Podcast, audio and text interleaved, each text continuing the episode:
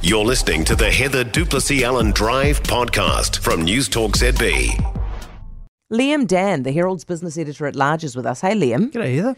Are you plagiarising me, or did you just come to the same conclusion as I did? it's weird, isn't it? I think we've both uh, uh, got a kind of a, a political um, awareness of, of how these things get worked out and whiteboarded and, and workshopped. And so you think he sounded? I thought it could have been Chris Luxon, but you reckon it could have been Bill English. Yeah, no frills. That was what struck the chord. He he's chosen no frills. He's jumped ahead of the queue. He didn't want the media to give the budget a tag. He's called it the no frills budget. That's what they used to call, say about uh, Bill English's budgets. I mean, you know. Talking up immigration, talking down government spending, um, talking up science and, and infrastructure and skills. It, it was very, very centrist to the point that you'd you'd probably, if you're on the left, be wondering, hang on, what happened to yesterday and all, all the rich, rich baiting? Where's all the child poverty and well-being Yeah, budget or, or even just the sort of stuff that David Parker was, um, you know, like I guess sort of gaslighting around Hmm. um, around uh, the, the eat the rich stuff from the tax report. Um, that was all gone. I mean, you make the point that, that Bill English, there are headlines tying Bill English, English to the phrase no frills, the very phrase that Chris Hipkins chose for his own budget, right? So that would have been done absolutely deliberately, wouldn't it? I guess if you Google, if you Google, I mean, the, the, I don't think Bill English called his budgets no frills, but um, Audrey Young certainly did uh, Yeah. on a couple of occasions, and there was a couple of stuff articles.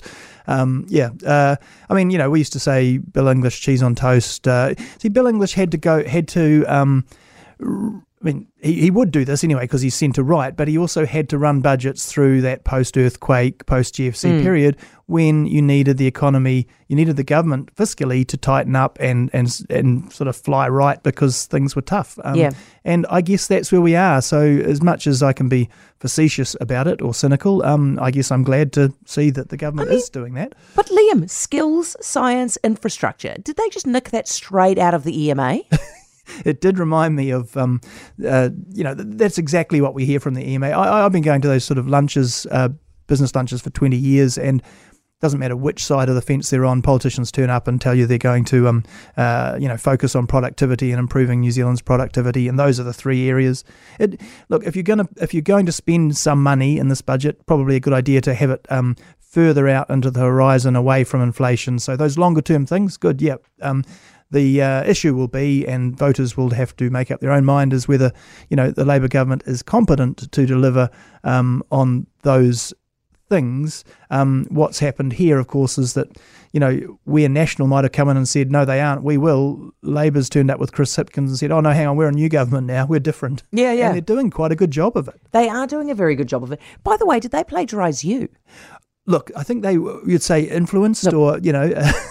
Did they there was a big big chunk of immigration stuff there that, that reminded me a lot of my column from Sunday, where uh, the OECD report, which had us at the top of the list as for destinations, and the same quote from Westpac's Michael Gordon, who who actually wrote it. I didn't write the quote, but but it was a quote that suggested that uh, if you annualise the last four months of um, net migration gains, you'd have 100,000 net migration in this country, which would be bigger than John Key, which I don't know that we'd be quite ready for. So I'm not sure I'd be um, crowing about that. But Yeah. um, it does highlight a massive uh, U-turn on immigration. Now, this government. the, is the do you think this is enough to win over the business community?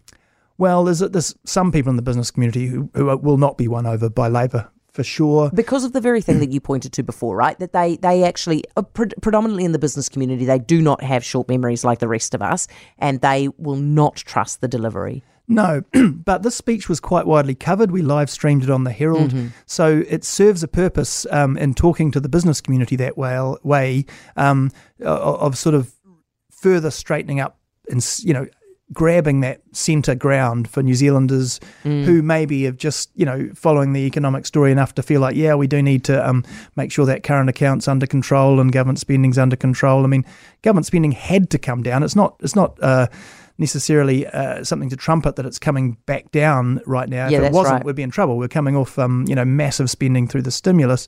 But you know, uh, he sort of he added a bit of emphasis there around austerity, kind of almost Don Brash style with the baked beans or whatever it was about shopping at Pak'nSave. Oh, Lord. and, um, Yeah.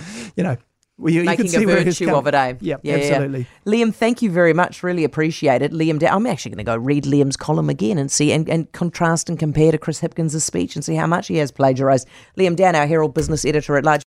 For more from Heather du Plessis-Allen Drive, listen live to Newstalk ZB from 4 p.m. weekdays or follow the podcast on iHeartRadio.